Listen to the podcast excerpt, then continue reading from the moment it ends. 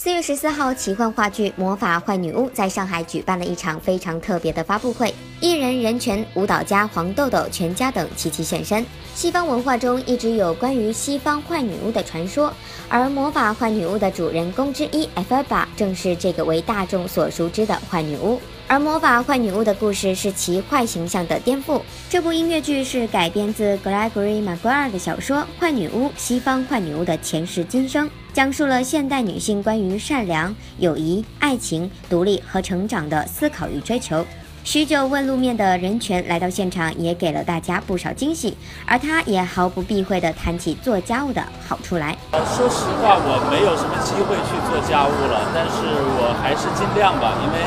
我觉得做家务能让我去减肥。因为我在家里有的时候会故意的去做一点什么事情，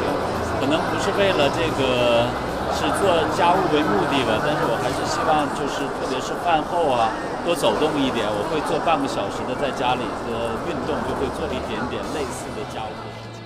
故事建立在一个充满了巫师、女巫、魔法和咒语的神奇国度，讲述了一个精彩绝伦的隐秘故事。一个引人落泪的绝美的音乐剧《魔法坏女巫》是有史以来世界上最受瞩目、最壮观也是最成功的剧作之一。这是一部适合全家观看的话剧。黄豆豆携妻儿一同前来，也分享起平时家里最温馨的时刻。呃，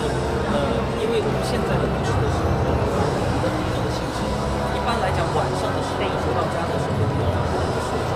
一般就是在我们早上的挣扎着起床，那么整个早饭的时间是全家人非常好的呃在餐桌上，因为吃饭可以，然后可以，然后再感受那件衣服，帮着去穿衣服，帮孩子穿双鞋，或者有时候我们日常的安排。